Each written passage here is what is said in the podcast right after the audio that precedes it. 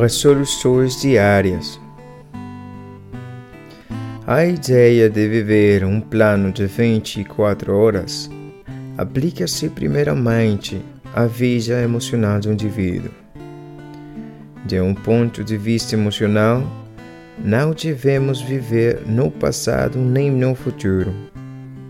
Na opinião do Bill, página 284. Um novo ano 12 meses, 52 semanas, 365 dias, 8.760 horas, 525.600 minutos. Uma ocasião para refletir sobre direções, objetivos e ações. Tenho de fazer alguns planos para viver uma vida normal mas tenho de viver emocionalmente no contexto de 24 horas, porque se assim for, não preciso de fazer resoluções de ano novo.